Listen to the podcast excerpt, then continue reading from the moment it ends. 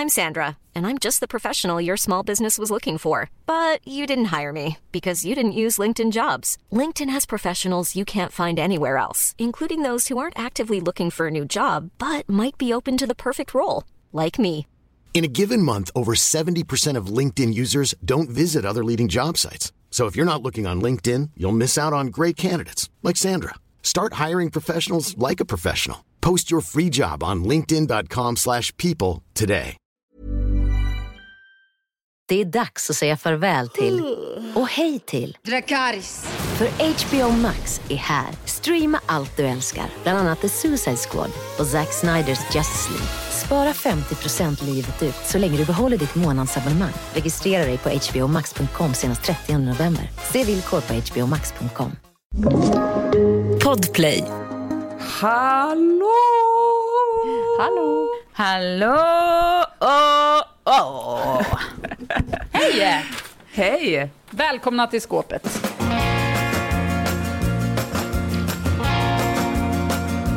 Vad ska vi prata om idag egentligen, Cecilia Blankens? Jo, idag plockar vi ut ur skåpet. eh, kommer vi prata om eh, när är det dags att gå vidare? Eh, från en relation, från en vänskapsrelation, från ett arbete. Det kommer också diskuteras Elon Musk. Jag har träffat Karl. Eh, du, har- Peppe, du har ju eh, säkert en massa känslor kring honom också. Johanna, har åsikter. garanterat åsikter. Eh, och sen kommer Johanna också dela med sig av ett enormt bra riktlinje som har med också det här med relationer att göra och när det är dags att gå. Så där eh, så bänka er, spänn fast säkerhetsbältet.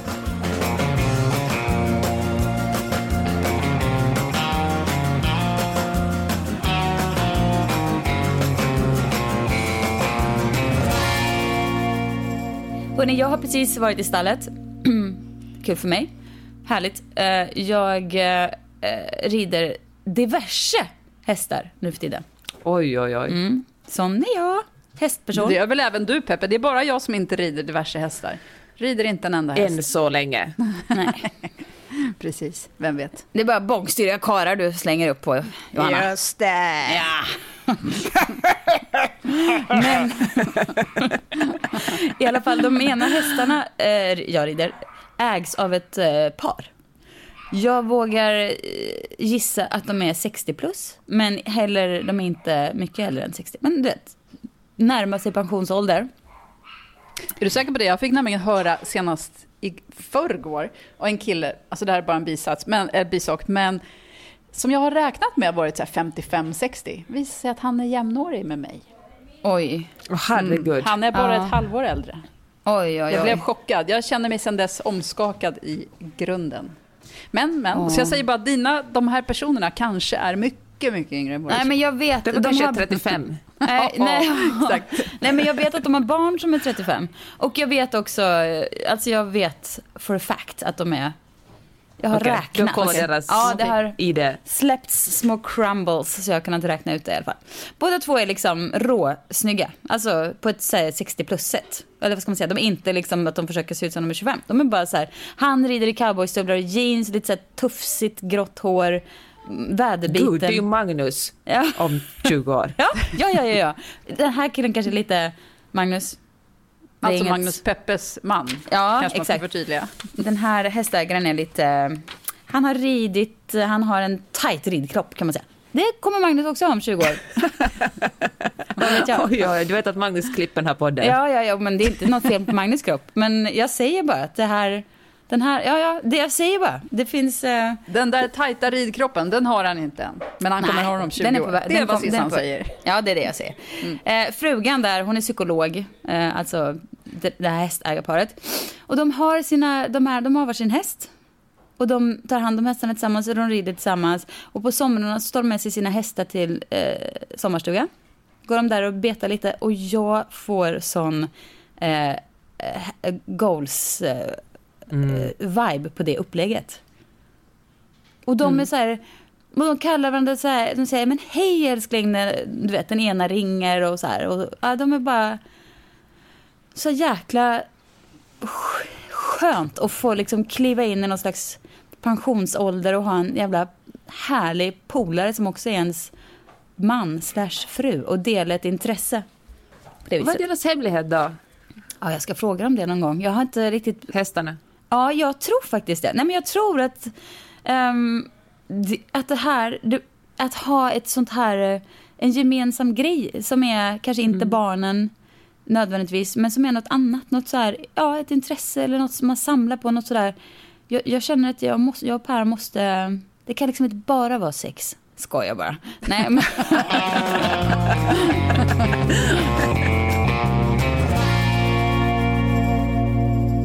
Nej men det är faktiskt, jag tror faktiskt att det är en, be, det behöver ju inte vara, alltså, jag, jag kanske inte kan tvinga Per att börja gilla hästar men vem vet, vi kanske, vi kanske, odling, jag har ingen aning. Det går. Alltså min man har ju faktiskt börjat rida. Ja. Det tog mig nästan tio år. Men alltså han, eh, han rider ju, vi är uppe i stallet många gånger i veckan och han eh, men tog, mellan sessionerna kollar han på YouTube-filmer om hur man ska, men hur är man ska ta hand om hästar. Ja, men han är verkligen, Men han har väl blivit tv- tvingad, eller lite tvungen menar jag, Ja. inte tvingad, men tvungen. För att är man där, är Tvingad man i stallet så mycket som han är, vad ska, alltså, vad ska han göra? Ska Ja. han bara sitta och stirra, då är det klart att det är roligare bara att testa och svinga sig upp på hästryggen Men precis så och är det sen ju. bli bättre. Ja. Så det är väl bara det du måste göra eh, med Per. Att han eh, får inte stanna hemma på söndagar, utan han ska följa med dig. Ja, jag har ju berättat det för honom också, att du får faktiskt helt enkelt eh, komma igång. Men Per är ju inte heller precis rid sp- spänstig. Varken här eller där. Och jättelång. Och ja, småtjock. Men och hur ska han... eh, Hur ska det ens finnas en häst? Jag får skaffa någon sån här övervuxen nordsvenska eller något till honom då. Det blir väl jättebra. Och det jag älskar ju sådana. En ska han sitta på en sån här, men det blir inte alls lika hett om man ska sitta med så här hjälm fastknäppt med lite dubbelhaka runt på en jättestor trög gammal häst. Jag får inte alls samma hashtag goals vibb på det upplägget. Nej. Ja, men han börjar ju där och sen... Ja, ja, ja, ja, ja. Sen, Så det är ju det är ju en fas. Sen Ja. kommer ju han att förädlas. Precis. Sen börjar han googla hur man blir bättre och sen Ja. så, ja. ja, sant. Sen, sen är han Ja, men- nya Peder Fredriksson. Det ser jag fram emot. Ja, men jag tänker att det är faktiskt ett, jag tror, jag tror verkligen att eh, det kan finnas en, jag, alltså våra barn bor ju hemma men, men ett Gresablink så har de ju flyttat ut. Och då måste man ju liksom, så man inte sitter i varsitt hörn och bara facebookar. Som det känns som alla i den generationen gör. Sitter i varsin fåtölj och bara Facebook. Åh, vad händer på Facebook? Facebook. Det, där vill man inte hamna. Utan jag vill mer vara den som bara galopperar med min man på en äng. Den, Där, mer. Har ändå svårt att se Per på en häst, men jag ser honom Ja. absolut i närheten av, av hästen. Han står liksom snarare kanske och krattar lite vid sidan om och du galopperar på ängen. Ja, det är bra. Johanna, vad du känner Per bra. För Ja. jag, jag håller med. Jag, jag, eh, Så kan jag också. Han, han skulle nog tycka det var jättemysigt att liksom ha en liten gård och dona med och se till att saker ja, precis. vinkelrätt. alltså och stallet sånt. kommer ju vara så otroligt fint och det kommer Ja. vara så mycket ljusslingor och mysigt och sådär.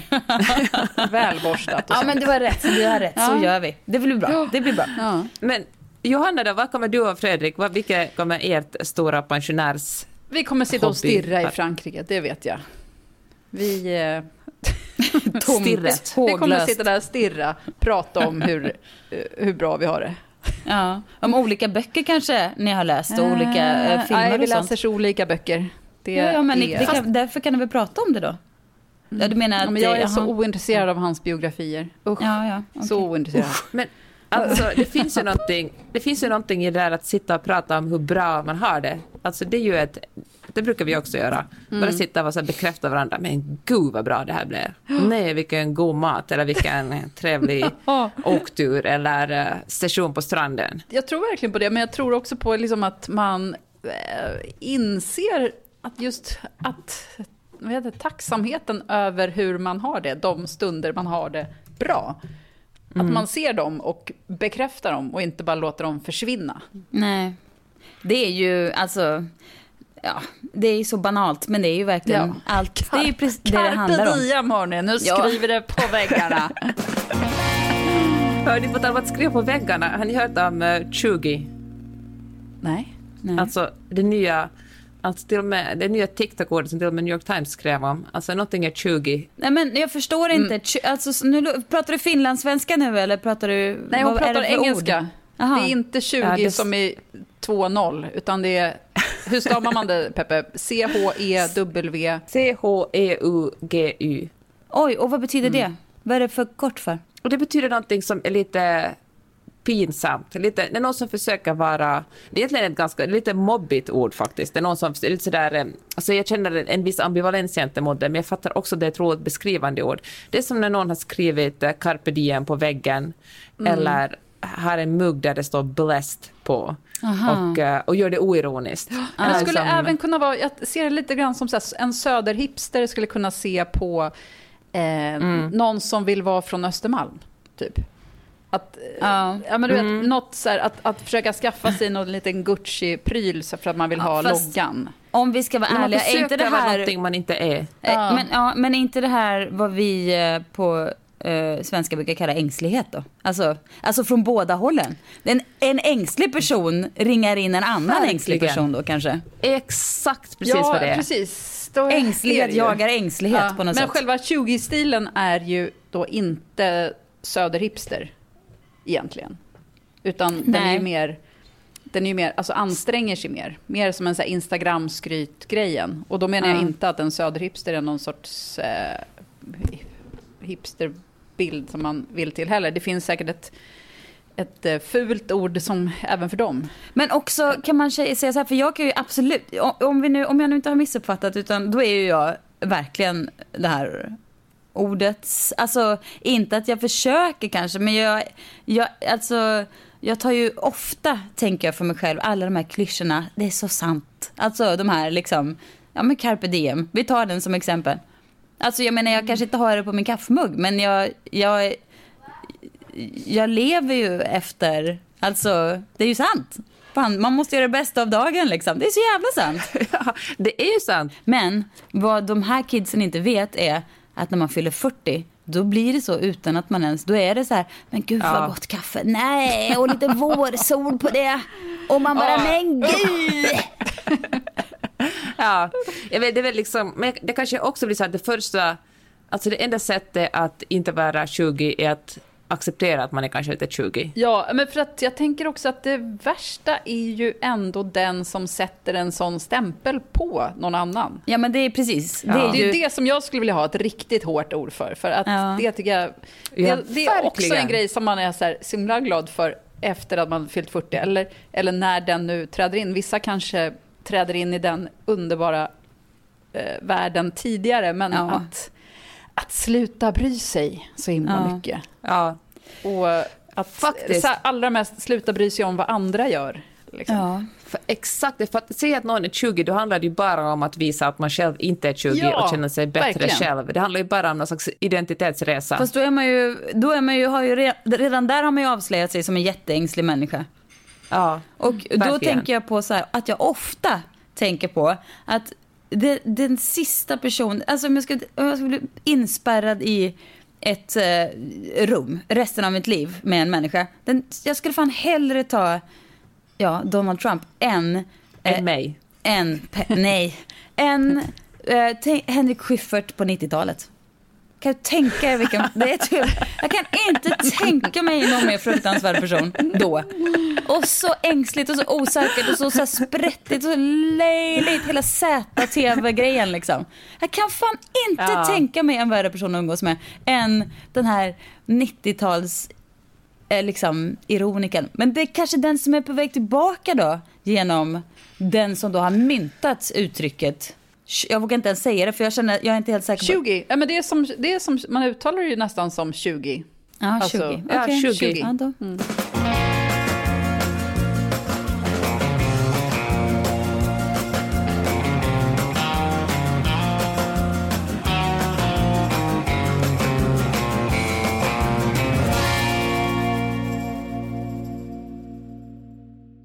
Det är dags att säga farväl till och hej till. Dracarys. För HBO Max är här. Streama allt du älskar, bland annat The Suicide Squad och Zack Sniders Justice League. Spara 50% livet ut så länge du behåller ditt månadsabonnemang. Registrera dig på hbomax.com senast 30 november. Se villkor på hbomax.com.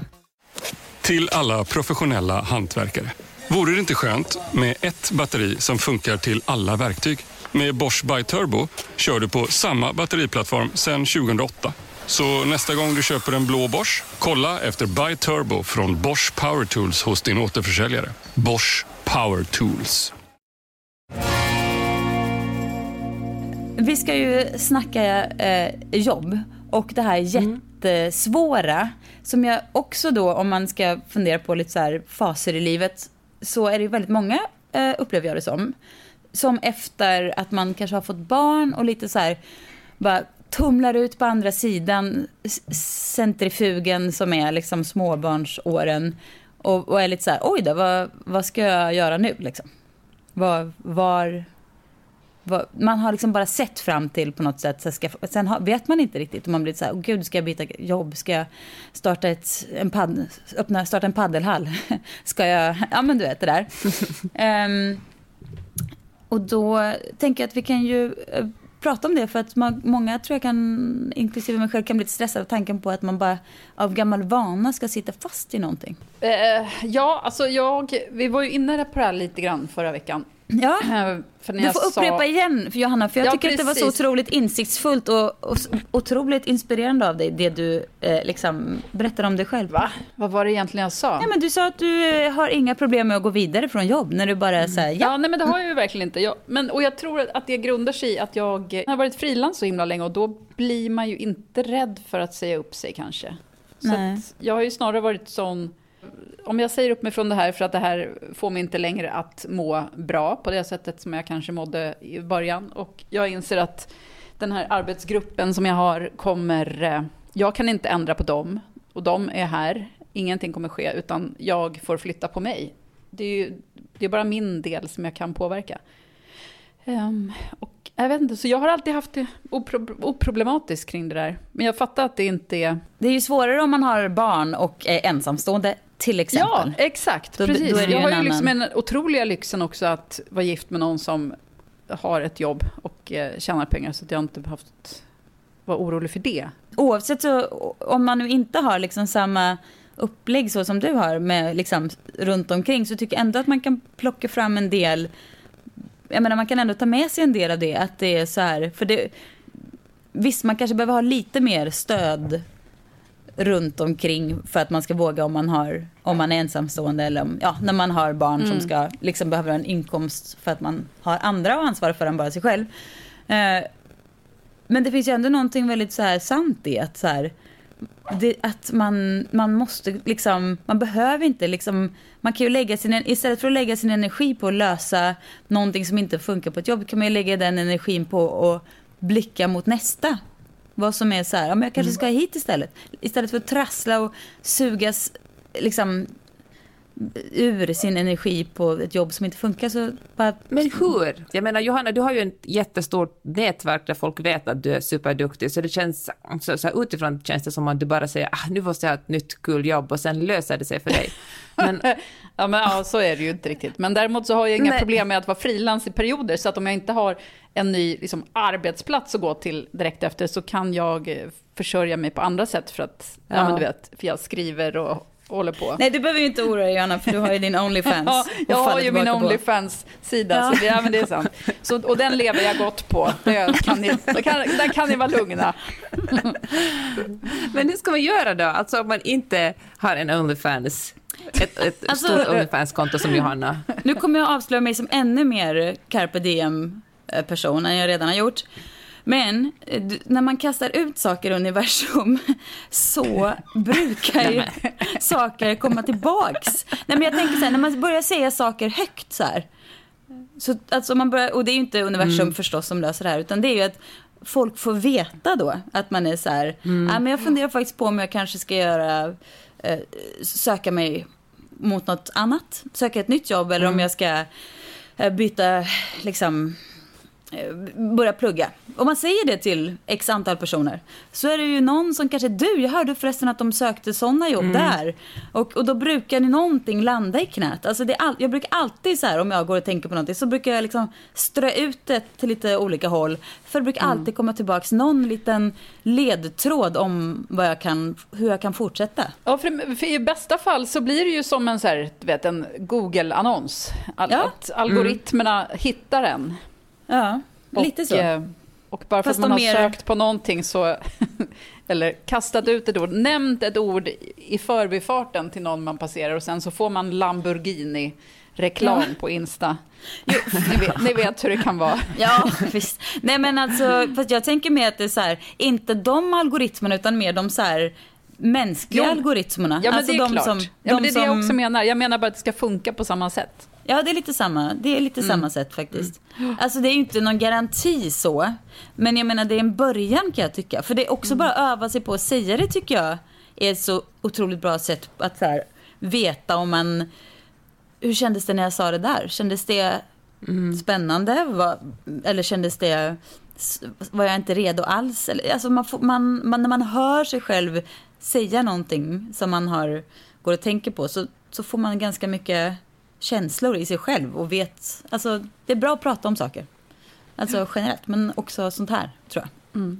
Vad säger du, Ja, Barbara? det köper jag faktiskt. Nej, men jag, håller, alltså jag, tycker verkligen, jag tror också att man ska formulera sig, alltså prata om saker, men också kanske skriva ner dem, bara för sig själv, om, om man är osäker på någonting. Skriv ner det, försök formulera det, för när tankarna bara snurrar omkring i ens huvud sådär okontrollerat, så då får man liksom aldrig riktigt, känner jag, tag i dem. Men man är tvungen att låtsas att man förklarar det för någonting annat, blir, någon annan blir det ofta mycket tydligare.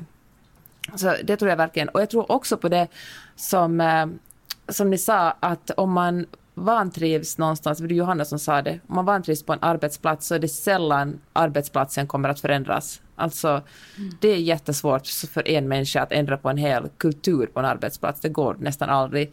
Och då, om man mår dåligt, är det nog kanske bäst att dra, försöka ta sig bort därifrån. Men det är ju- själv, istället för Just, att gå jag vill bara också flika in här att nu kan det låta som att ja, men det är lätt för mig för att jag är ihop med någon som, eh, som tjänar massor av pengar. Men jag vill också bara säga att jag har faktiskt gjort så här innan det också. Ja, Så det att ingen tror din... att ja, men, här, ja, men hon kan säga upp sig. Men det har alltid varit så. Det, har, det är Ja. inte någonting som har kommit sedan tv-karriären startade. Nej, Ja. men jag. Det har jag faktiskt också. Jag har faktiskt varit team Johanna. Jag har, liksom, jag har aldrig mått riktigt dåligt på en arbetsplats, men jag har alltid varit ganska, jag har blivit fort uttråkad. Alltså jag jobbar, under en jättelång period jobbade jag högst två år på samma plats, för jag tyckte sen tyckte jag helt enkelt det blev tråkigt och ville gå vidare till någonting annat. Då har man ju, om man bara har sig själv att, att försörja så är det mindre läskigt än om man ska försörja en hel familj Jo. såklart.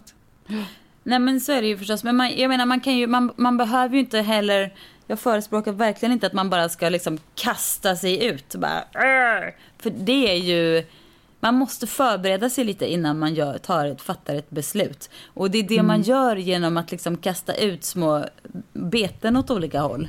För det är på det viset man börjar liksom bygga upp någon form av exit plan. Så. Jag tycker absolut inte att man ska bara från en dag till en annan, oj nu har jag inget jobb, utan man måste, man måste, man måste börja eh, planera, liksom planera för det. Och sen tycker jag också, om man nu är så här, det här gör alltid mig modigare, det här har vi pratat om förut, men eh, tanken på att så här, mina, mitt, mitt företag går i konkurs, allt går åt skitpipan. Och då tänker jag alltid, ja, men jag kan hyra liksom en, en tvåa i min lilla hemstad. Där kan vi bo. Det blir trångt men vi kan bo där. Det måste finnas någon hyresrätt, en tvåa. Jag kan jobba timmar i hemtjänsten eller på ICA eller vad som helst. Det går också bra. Och då blir jag modigare liksom. Då tänker jag så här, okej, då vågar jag testa det här för att om det inte funkar, då, kan jag, då har jag den här planen i alla fall. Den känns också okej. Men hörni, har ni fått sparken någon gång? Ehm, nej, inte, Nej. inte fått sparken. Jag klarade mig sparken. undan sparken. Jag jobbade på Framfab, kommer ni ihåg det? IT-företaget Framfab. Framtidsfabriken hette det från början och sen så blev det Framfab. Eh, och det var väl, måste det väl varit i början av, eh, na, men när bubblan började spricka antar jag. Men då var det en så stor... I slutet av förra seklet. Exakt. Ja, men då, så var det en stor uppsägningsräd, liksom. Att alla kallades in i ett rum, en efter en. Och, du vet, och man var så nervös. Och, men jag klarade mig. Men jag minns att jag började gråta efter, alltså under mötet när de hade sagt så här, men du får stanna kvar. Bara av, ren, du vet, av spänningen av att du vet, inte så Ja, förstår gråta, utan bara så här, okej. Vet så. Sen strax efter så sa jag upp mig. Men, eh, ja, nej men så jag har inte blivit uppsagd, men det kändes som att bli uppsagd eftersom jag grät. jag har faktiskt också alltid klarat mig från den giljotinen, men att jobba i mediebranschen efter den här ekonomiska kraschen för drygt tio år sedan, det var ju inte kul. Alltså, alla nyhetsredaktioner, det var ju typ så här eh, uppsägningar minst en gång om året där folk gick omkring och hade ångest. Och att gå omkring på en arbetsplats man känner att det här snart kommer någon av oss att få sparken, det gör ju liksom inte det är ju inte gott för arbetsmiljön, för då går folk och sneglar på varandra och liksom försöker jämföra sig. Vem är duktigare? Vem, är, vem har kommit sist in? Och, mm. Men precis innan den här, eh, den här kraschen, då jobbade jag som, eh, eller faktiskt under den också, jobbade jag som chefredaktör på en eh, tidning som hette Papper, som kanske bäst kan beskrivas som Nöjesguiden i Finland. Och det här var en del av ett, ett, eh, så större, ett större mediehus med, med liksom både lokaltidningar och en stor rikstidning, Hufvudstadsbladet. Och, eh, och eftersom jag var chefredaktör fick jag sitta med i ledningsgruppen. Jag var, vad kan jag vara, knappt kring 30. Och eh, alla andra var, kändes det då åtminstone, väldigt mycket äldre än jag och det kändes sådär lite coolt att få med i ledningsgruppen. Och, och i den här i ledningsgruppen fanns det en VD som var väldigt lång och smal och hans bästis i ledningsgruppen var ekonomidirektören som var en ganska kort man. Han var kanske, men, kanske 1,70. Alltså för att vara man var han inte lång. Och de här eh, ekonomidirektören och vd, de gick ofta på lunch tillsammans och det såg väldigt gulligt ut när de gick bredvid varandra, liksom en lång och en kort. Och eh, så skulle, hade ekonomidirektören fått ett nytt jobb och, och skulle sluta och då hade vi en, en annan ledningsgruppen en middag, så vi gick ut och åt och, och då höll vdn ett så otroligt konstigt tal där han sa så här att ja, du kära ekonomidirektör, du är en väldigt kort man, men trots att du är kort har du inte de här stereotypa egenskaperna som korta män ofta har. Du är inte så aggressiv eller har behov av att kompensera din längd med, med, andra attribut som fina bilar. Du är, en, du är en kort person men ändå väldigt duktig och trevlig. Han var liksom kort rasist på något vis. Ja. ja. Och jag som eh, försvarare av korta män jag gick ju hem och skrev ett, eh, ett blogginlägg om det här. Mm. Jag bara sådär att gud vad konstigt det här var. Ni ska bara veta, jag var just på, ett, på en middag och jag skrev inte ut några namn, man behöver liksom inte vara ett geni för att räkna ut liksom vem, som, vem det handlar om. Och det här var på den tiden ännu, jag tänkte att ingen läser väl ändå bloggar eller liksom, vad fan, man kan skriva, skriva man ville. Och följande dag på jobbet, jag satt granne med, med vdn, kom jag in på jobbet och han bara iskallt, uh, Peppe kan du komma in på mitt rum? Och jag visste, fan, han läser min blogg. och eh, det hade han gjort. Han var, det första han sa var så här, Peppe, du vet väl om att jag läser din blogg? Och jag bara, jag, att det var så vidrigt. Jag bara ja, satt där nu och vet kände jag att det. nu, Ja, mm. precis. nu fan ryker jag. Och äh, ja, men så sa han så här, ja, jag vill att du ska veta det här och jag vill att du ska veta att äh, jag har ett sinne för humor. Men äh, om jag ska vara du så ska jag fundera en extra gång innan jag publicera, trycka på publicera på bloggen i framtiden. Då, då kände jag på mig att nu kommer jag trycka, men jag, jag klarar mig den gången. Men det är ändå ett väldigt konstigt beteende av honom. Men att, varför ska han lägga sig i vad du skriver i din blogg? Du hade ju inte ens skrivit ut hans namn, det var ju inte något förtal Nej. eller någonting. Och att han då säger, om jag var du skulle jag tänka två gånger. Alltså vad är det för hot? Nu kommer det komma ett samtal efter den här podden också. Ja, exakt. Hörru du, om Henrik, jag var du du skulle jag tänka efter två gånger nästa gång jag poddar. Jag ska tänka två gånger innan du släpper ut barnen utanför huset nästa gång, om man säger så. Ja. Tur att du bor i LA. Ja. Hade du bott i Helsingfors då hade det varit kniven. Det är därför jag är här, alltså i asyl. Ja, exakt. Du, Asyl. inte säker, du går inte säker i Helsingfors längre. Så här kan det ju också vara. Jag, jag hade ett fast jobb på Expressen som jag egentligen avskydde. Alltså det, var, det är ju en fruktansvärd, jag- det, jag vet inte hur det är nu, men då var det i alla fall en genomvidrig arbetsplats. Alltså genomvidrig var den. Det- Jag kan inte ens... Varför det? Ja, var ska jag börja? Nej, men det var ju, eh, det var ju bara liksom en grabbklubb. Eh, Rakt igenom Ja. en grabbklubb. Och eh, de- enda tjejerna som klarade sig var de som liksom spelade på, eh, eh, liksom, The cool girl. The cool girl, ja precis. Som spelade liksom på killhalvan. Så. Eh, det var så bara. Är så. Jag tror att det, det är ju samma killar som fortfarande är chefer där. Så att jag tror att det är exakt likadant fortfarande. Jag är ganska säker på. Ehm, ja, så det var ju... Men ändå, ändå så, så var jag föräldraledig. Eh, fick en bebis helt oplanerat. Eh, var föräldraledig. Under föräldraledigheten så blev jag erbjuden ringde Adam Alsing mig och frågade om inte jag ville um, vikariera med honom för Gry Forssell i hans radioprogram. Uh, så, ja, och eh, det vill jag ju förstås. Det var jättekul. Jag har alltid drömt om att göra morgonradio så att jag hoppade på det där direkt. Fick liksom inte, sen från Expressen, fick inte vara liksom tjänstledig från dem för att göra det här. Blev jätteupprörd över det. Jag tyckte mm. att liksom, men de tyckte att det var en perfekt anledning att bli av med mig då. För att jag var väl inte tillräckligt liksom värdefull för att få ha kvar det. Jag var liksom ganska lite stött över det där. Men så här, i efterhand så, så, så är det ju liksom ändå festligt hur så här, livet liksom ändå berätt, vill berätta saker för en som man själv inte riktigt alltid har fattat. Liksom. För det var väl jävla tur. Tänk om man hade suttit och tragglat på Expressen en massa år, småbarnsår. Det hade varit hemskt alltså. Det hade verkligen knäckt den tror jag. Ja. Eh, men sen, och sen har jag också haft ett annat jobb som var som jag liksom tackade ja till för att jag blev så otroligt smickrad för att jag blev tillfrågad. Det var på ett produktionsbolag där jag skulle ha en roll som någon slags utvecklingschef tror jag. Det var, stod på pappret. Det blev liksom en annan typ av jobb.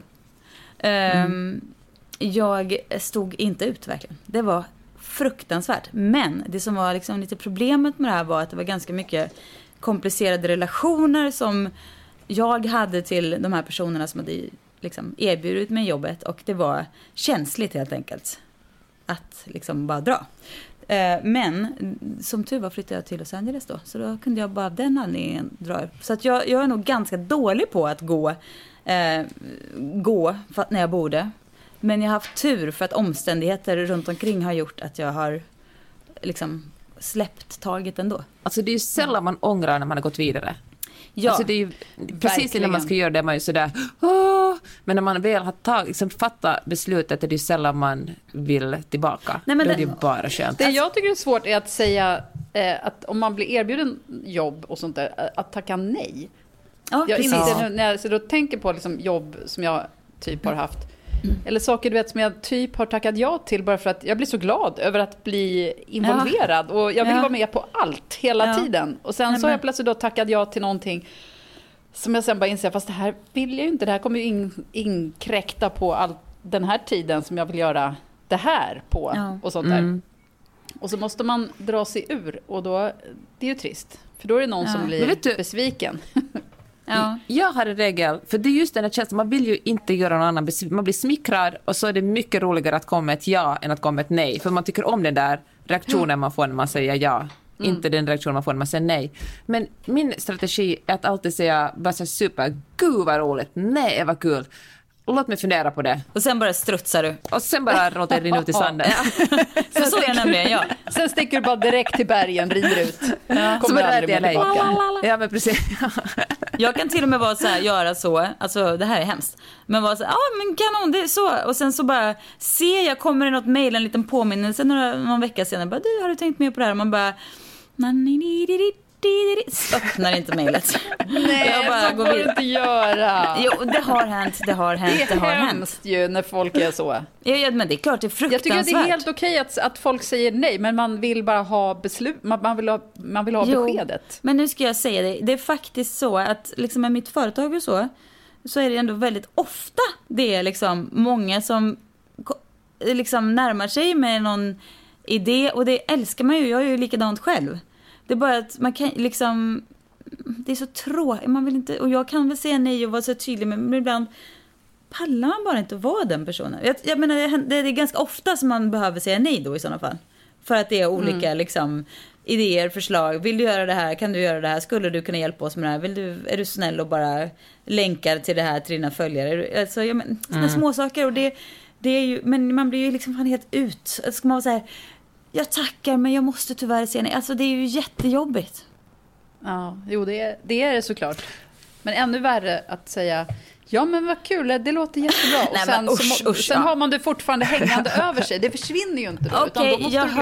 jag hör dig. Det, mm. det, här får bli hemläxan nu då. Jag ska vara mycket bättre på att så här, Eh, bara, ja, kan du ju bara kunna säga, sen direkt Ja, bara kunna säga åh tack, men nej det funkar inte nu, nej tack. Det är ju så lätt, jag ska bli bättre på det. Alltså jag ja. gör det, men ibland gör jag det inte.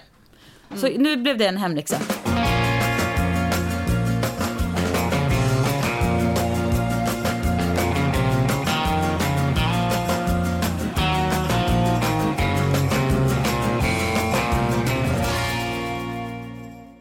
Det är dags att säga farväl till och hej till Dracarys. För HBO Max är här. Streama allt du älskar, bland annat The Suicide Squad och Zack Sniders Justice League.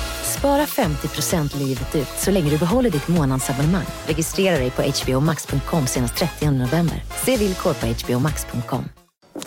Till alla professionella hantverkare. Du vet väl att det numera finns batteridrivna proffsverktyg som är minst lika starka som de med sladd?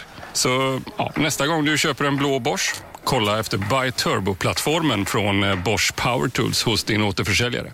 Bosch Power Tools. En livsregel som man kan gå efter i sitt, om man har ett förhållande. Alltså, vi pratar om det här apropå att, ja, men alla de här diskussionerna om män som misshandlar sina fruar eller flickvänner eller folk de bara känner och sådär som har varit på tapeten de senaste veckorna. Att alla regler som ska finnas i ett förhållande är sådana som man ska kunna ha på sitt kylskåp. Så att de ska, vara, de ska kunna vara synliga för alla. Så jävla rimligt alltså. Ja, det är otroligt rimligt. Men det är så enkelt när man tänker på det på det sättet. För att för den här sortens eh, hemska förhållanden, de inleds ju inte med att, att någon halvt slår ihjäl en. Det börjar Nej. ju liksom inte så, utan det börjar ju med de här små små reglerna Ja men precis, om i en man som är så här, Mm. jag om, när vi, om du går på fest får du inte ha på dig en kort eh, kjol. Nej men precis. Och när, när jag går ut Om och lunchar på regel- jobbet då får jag inte gå med en av eh, mina manliga kollegor till exempel. Nej. Om det skulle vara en regel då ska den kunna sitta på kylskåpet och, och ens eh, pojkvän ska kunna tänka ja visst det här känns som en rimlig regel att ha på kylskåpet. Det Ja. tycker de flesta inte. De flesta kan ju se att okej, nej, någon- det, här, nej, det här är inte rätt. Men så kan man ju liksom se över sitt förhållande. Alltså skäms man över någonting som en andra berättar, eller som tvingar en att göra eller inte göra, då är man ju på fel plats i sin relation. Och det är ju det, för jag tror att många, nu är det ju flest män som slår kvinnor, trots att motsatsen också existerar, men att, eh, och då tror jag att man som kvinna känner sig misslyckad för att man råkar bli ihop med någon. Alltså det blir som en skam över det, att man inte har en relation. Ja men precis, att jag trodde inte att jag skulle hamna i det här. Att Nej. varför, Nej, hur kan jag vara precis, så det korkad andra- att... Ja. Mm. Och vet du, det tycker jag är ett problem också, för att du vet när det är internationella kvinnodagen och alla håller på sådär. Åh, det här till alla starka kvinnor jag känner. Du är en stark och fin kvinna. Mm. Som om eh, man bara är värd någonting om man är lyckad och stark och liksom har kontroll över allting hela tiden. För så är ju inte livet. Alltså livet är så att ibland är man svag och ibland har man verkligen noll kontroll. Och ibland hamnar man i situationer som är vidriga. Och då handlar det inte om att man var, inte var stark nog att inte hamna i en sån situation, utan man bara, det bara blir så. Och eh, därför tycker jag den här listan också är så bra, för då kanske man får så att herregud, nu, nu det här skulle, kunde vi aldrig ha på kylskåpet, för det här skäms jag över. Och då får jag inse, herregud, om jag skäms över det här, då är någonting fel. Och då har jag kanske en orsak att ta mig ur det. För som du sa Johanna, att liksom det, det är sällan relation börjar med fysiskt våld, men tvärtom så blir det liksom små, små grejer liksom som, som växer och liksom utan att man riktigt märker det. Och till sist så är hela ens liv ett eh, fängelse, eller man är kontrollerad av den andra. Och man kanske tänker så här, men han slår mig i alla fall inte, trots att det är psykiskt våld man är tvungen att utstå. Men jag kan tänka Ja, mig... Han, han är bara lite svartsjuk. Jag måste, jag måste bara Ja, ha, precis. ha sluta ha en urringat. Eller sådär. Jag kan tänka mig att om man träffas när man är yngre eh, så, fin- så är det, finns det kanske fler sådana här... För man är, är man 22 så kanske man är mer dramatisk, man så här, är ute och festar på kvällarna. Det blir mer så här, drama och grejer som kanske, och relation, i alla fall som det var för mig i den åldern med förhållanden. Att det var mer så här, va? Alltså tjafs om grejer så. Och då, Ja. har man träffats när man är yngre kan man ju tänka sig att det kanske kan sitta kvar lite såna här gamla så här, nej men han gillar inte när jag liksom det normaliserats på något sätt. Ja men precis för att man har vant sig vid det och så var det då. Men skulle man träffas tio år senare så hade man kanske varit båda lite mognare och vuxnare och så hade man inte brytt sig om det. Så känner man att det ligger kvar gammalt skrufs för att man har varit tillsammans länge eller träffades så kan det också verkligen vara dags att inventera förhållandet. Behöver ju inte betyda att det är adjus och goodbye men det kanske kan vara dags att prata med någon utifrån som kan sitta med och liksom, liksom städa ur lite gammalt skrufs och liksom lite börja om med förbättrade, liksom, t- stä- liksom göra lite storstädning. Och det här kan vi släppa nu. Det, det behöver vi inte hålla fast vid längre. Sånt där, vad det nu kan vara, eh, som, som blir. Nej, men jag var i ett förhållande som var så dåligt att jag en natt sov i gästrummet med en stol under handtaget med en kökskniv inne för att jag kände, Ja. jag kunde absolut inte, eh, jag visste inte vad den här människan som jag delade lägenhet med Att du ens hade inom stannade sig. kvar i lägenheten. Ja, men jag var väl trött. Jag vet inte. Ja. Nej, men det var nog för, det hade blivit gal, vansinnesdrama om jag hade dragit helt enkelt. Det hade- var inte aktuellt. Så nej, fy. Usch, det var ju tur att man inte blev kvar där. När jag var så kring 20 då hade jag en, en, en pojkvän som ja, men han var så svartsjuk och det eskalerade ju verkligen så att han började ta stryptag på mig och blev våldsam. Oj. Och, eh, och till sist, alltså när han blev riktigt ordentligt fysisk, då drog jag, hade liksom kraften att dra. Men så kom jag ihåg att jag skämdes supermycket över det här. för Vi hade ju jätte, det här var som en sån här gymnasiekärlek och vi hade jättemycket gemensamma kompisar som vi hängde med. Och ett par år efter det här så då berättade jag det för våra gemensamma kompisar. Och, eh, och det var en jättestor grej att berätta om för jag tyckte det var skamligt men jag ville också prata om det. Och eh, alla bara var gud vad hemskt. Och sen fortsatte liksom allting som förut. De fortsatte vara kompis med honom. Och eh, det var på något, ja.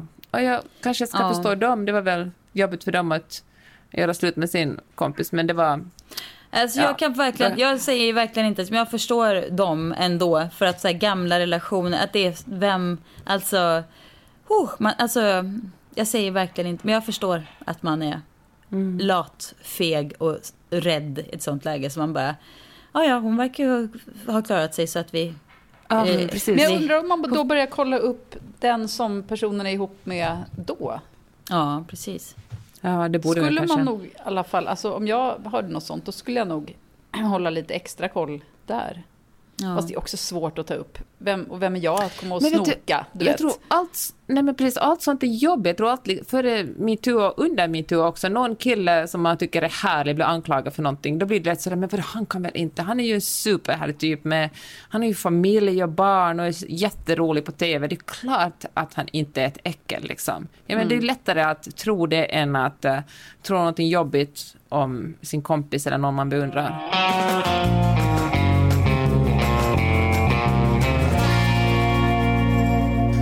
Hörni, igår var Elon Musk på SNL och eh, jag blir så provocerad av honom. Jag tycker att eh, Elon Musk verkar vara en sån vidrig person. Och jag kan gå med på att han, alltså det, elbilar är bra, alltså, och det, han gör, det är bra med människor som tänker stort och liksom ska bygga upp något på Mars och så vidare. Men fy fan vilken äcklig person han verkar vara. Har, du har väl läst den här biografin, eller? Hans, eh, vad den heter.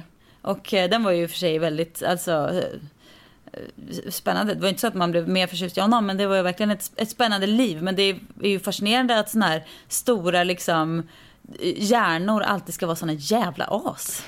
Men varför är det så? Alltså så Men berätta, på vilket, sätt, vara... på vilket sätt är han ett as? För jag har ju aldrig lyckats intressera mig, så jag har absolut noll koll på honom. Alltid varit så otroligt ointresserad. Berätta, vad är det som gör honom som till ett as? En sån här sak. Han är ju verkligen emot att uh, arbetare ska ha några rättigheter. Han är emot, precis som Jeff Bezos, alltså Amazons eh, ägare, grundare, är emot att folk ska ha, liksom, arbeta under uh, någon slags rättvisa förhållanden, så är också Elon Musk emot uh, fackförbund. Alltså, arbetare ska inte... De ska bara stå på hans, eh, i hans fabriker och bygga snabbare och bättre och göra honom ännu rikare. Och det här var ett eh, superbra exempel på det här var för ett år sedan när eh, när hela Kalifornien stängde ner på grund av covid. Och, eh, och då vägrade han stänga ner sina fabriker och bara hotade att flytta hela liksom, Teslas huvudkontor från Kalifornien till Texas för att han tyckte att det var så hemskt att man i Kalifornien liksom, ja, men tyckte skydda, ville skydda arbetarna från att bli smittade av covid på, på, på, på, på liksom fabriksgolvet. Alltså, det var typisk Elon Musk-move, eller överhuvudtaget liksom mannen med jättemycket pengar och uh, jättemycket fabriker. Jo, Ja, det är mysigt. Ja, fast å andra sidan, det var, jag menar, i Sverige var det väl inga arbetsplatser som stängde ner av den anledningen överhuvudtaget. Och det är väl inte så att varenda företagare i Sverige är ett as för det.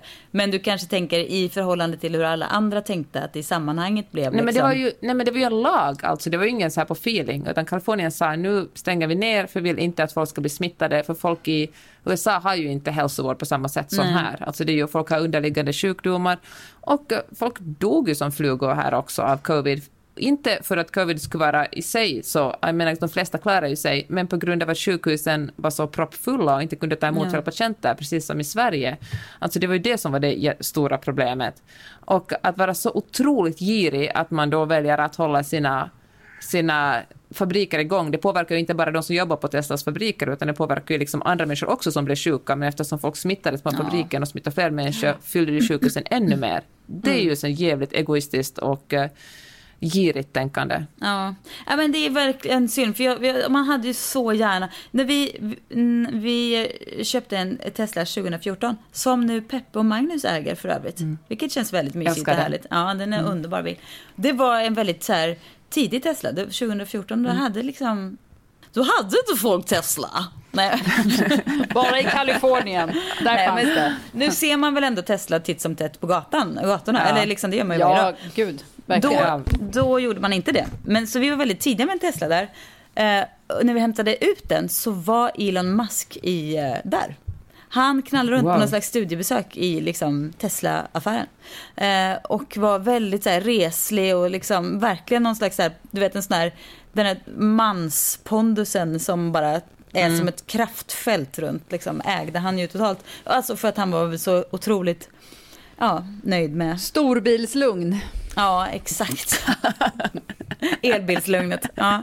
Och man hade ju så gärna man hade önskat att han kunde vara liksom, han har ju så mycket så här, det är så mycket otroligt, alltså så mycket så omvälvande som kommer från den här personen. Hade det varit så otroligt underbart om man också fick liksom tycka om honom som människa. Men eh, han verkar vara ett riktigt praktas. Om han istället inför covid bestämde sig för att okej, nu ska jag utveckla vaccinet som eh, är gratis och eh, bara Ja, nej men vet, exakt. som inhaleras Men- eller någonting. Det Ja. blir som om liksom stor ekonomisk framgång och liksom är på något sätt alibi för att vara ett asshole.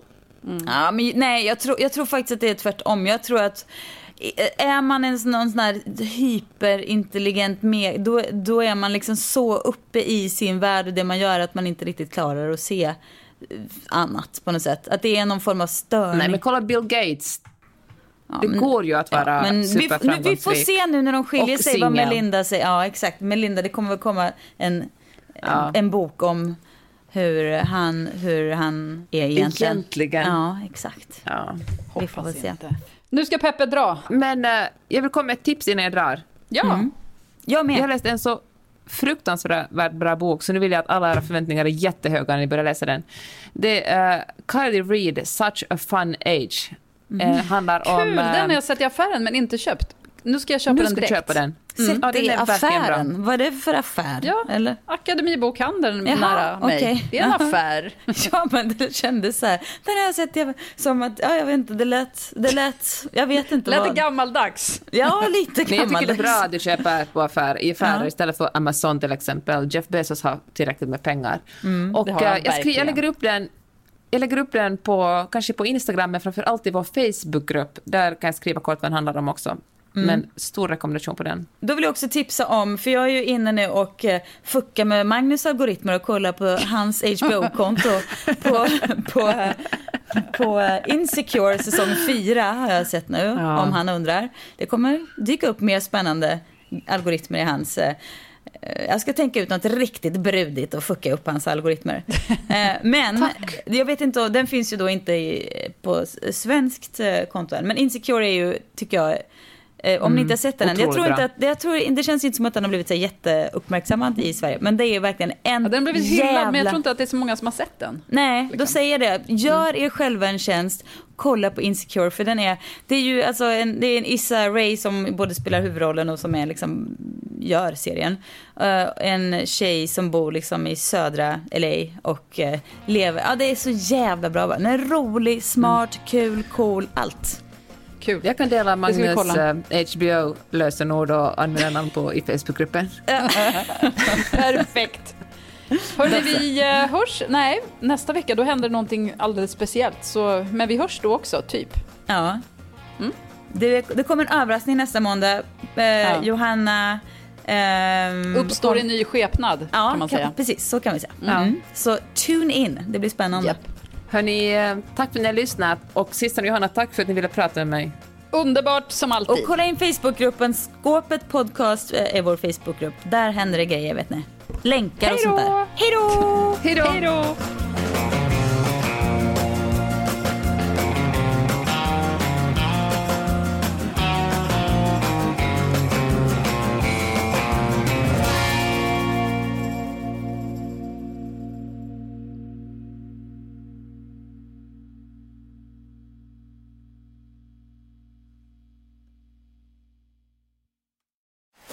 Till alla professionella hantverkare.